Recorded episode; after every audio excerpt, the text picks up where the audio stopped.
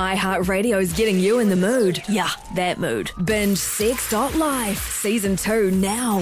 Join sexologist Morgan Penn and Haley Sproul for a 10 episode journey into the most intimate sides of New Zealand. Morgan's putting her body on the line to find out what's going on inside and outside of the bedroom in Aotearoa. Season 2 of 6.life is out now. All thanks to our friends at Wild Secrets. Use the promo code 6.life for a 20% discount at wildsecrets.co.nz.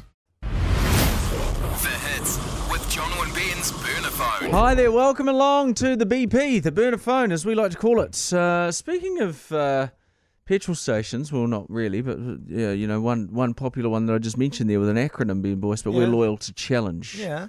Uh, we only have unleaded 91 Challenge petrol pumping through our veins. Veins, yeah.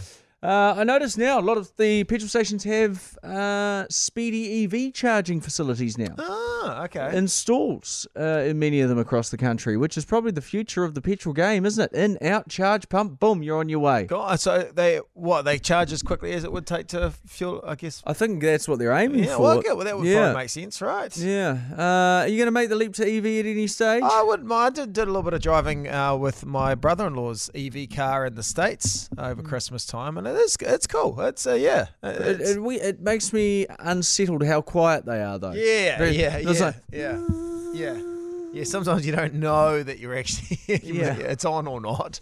Um, but yeah, no, I mean, it seems like the way of future. It feels like, you know, as with anything, America's, well, particularly in California where they live, they, it felt like a lot of people had made that jump.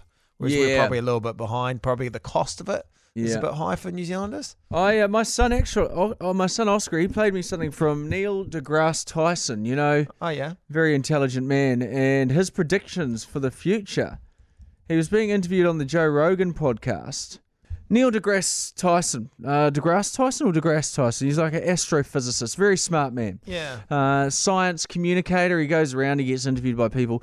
Have a listen to his predictions for 2050. So not far away, Oh, yeah. just okay. over sort of 25 years right. away.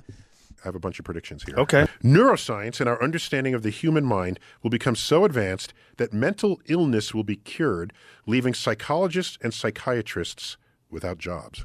How's that?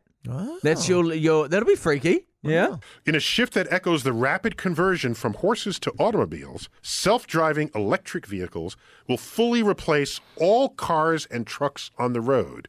There you go. That's another one. Well, that was yeah. That my my uh, brother-in-law's car had that self-parking mode, you know, as well. Which which so if you wanted to go onto a park, Dude, it- I bet you didn't trust self not parking. at all. No. And he would he would like sometimes he'd sit there and go, "You drive," and I'm like, "Why am I driving your car?" But there you go, just leave it, leave it. I'm like, "I can't, I can't."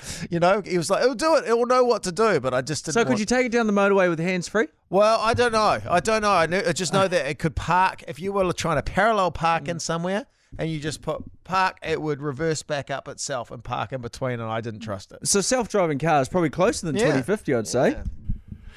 The human space program will fully transition to a space industry supported not by tax dollars, but by tourism. So you'll go to space on a holiday. Ah, yeah, I can see that happening. Yeah, you just be there. How long it takes to get there will be the thing, right?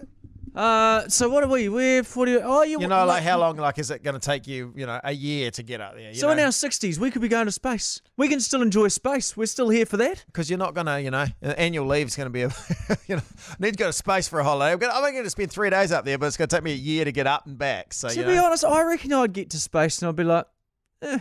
Now, I reckon you'd. enj- Don't get me wrong. Yeah. There would be that hour or two where you're like, whoa, is space, amazing, yeah. and you're like, what do we do here? Well, I guess that's there a at- pool? At, Is the there a- moment, there's probably nothing to do there, really, is there? Yeah. Is there a beach? yeah, no, it's a You good got a point. mall? Yeah. Yeah, nothing to do. there. Eventually, I imagine they'll have all that stuff. I think William Shatner, famously, we sent him up to space at age 98 or whatever he is. He was like, it was okay. That was okay. But he'd Yeah. been in Star Trek for many years, and they probably on that show, even though it's not real, they've done some great things in space. Yeah.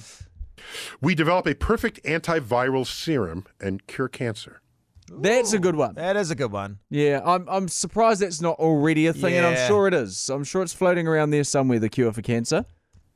Medicines will tailor to, tailor to your own DNA, leaving no adverse side effects. We will resist the urge to merge the circuitry of computers with the circuitry of our brains.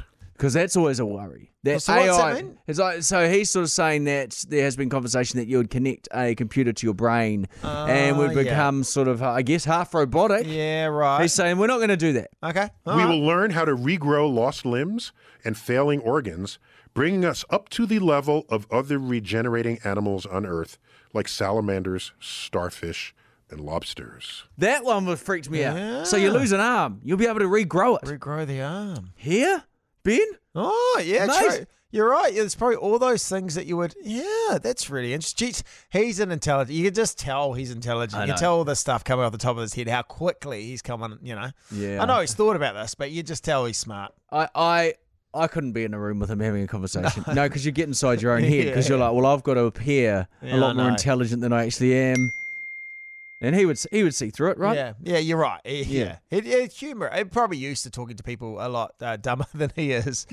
So those are some good predictions. We'll be able to regrow our limbs. There'll be uh, self-driving cars. Uh, there'll be no cancer.